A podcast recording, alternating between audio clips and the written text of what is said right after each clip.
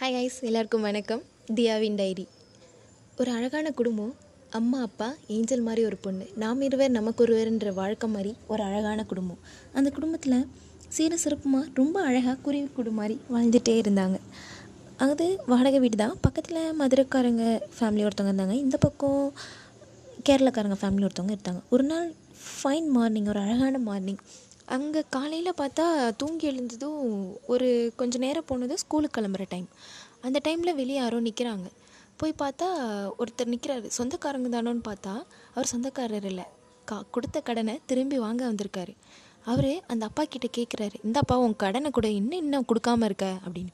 அதுக்கு அப்பா ரொம்ப கூனி குறுகி ரொம்ப அமைதியாக பதில் சொல்கிறாரு சார் கொடுத்துட்றேன் சார். கொஞ்ச நாள் போகட்டும் சார்னு. உடனே ஸ்கூலுக்கு போயிட்டு சாயங்காலம் வந்ததும் அந்த பொண்ணு அப்பாட்ட கேட்குறா அப்பா ஃபீஸ் கட்டவே இல்லைப்பா. சீக்கிரம் ஃபீஸ் கட்டணும்ப்பா. இல்லைனா ஸ்கூல்லேருந்து நிறுத்திடுவாங்கப்பா.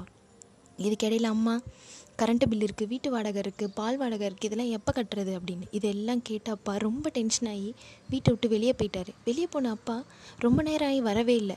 கொஞ்ச நேரம் சென்று வேறு யாரோ வராங்க. வந்து கதவை தட்டுறாங்க. யாரும்மா வீட்டில்? யாரும்மா வீட்டில்னு. அம்மா வேகமாக ஓடி போய் திறந்து பார்க்குறாங்க. என்னங்க? யாராச்சு? என்ன வேணும்? அப்படின்னு. அவங்க சொல்கிறாங்க ரோட்டில் ஒருத்தர் மயக்கம் போட்டு விழுந்துட்டாரு.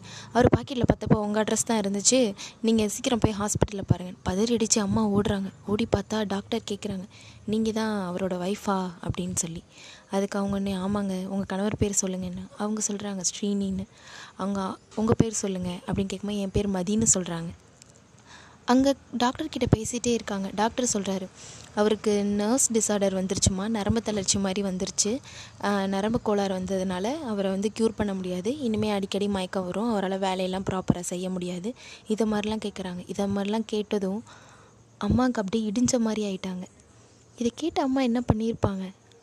மறுவாரத்தை கேட்டாங்க. ஐயா என் வீட்டுக்காரை காப்பாற்ற முடியாதா? கொஞ்சம் சொல்லுங்கன்னு. ஆகுமா ஆனால் நிறைய செலவாகும். அது உன்னால் முடியாது.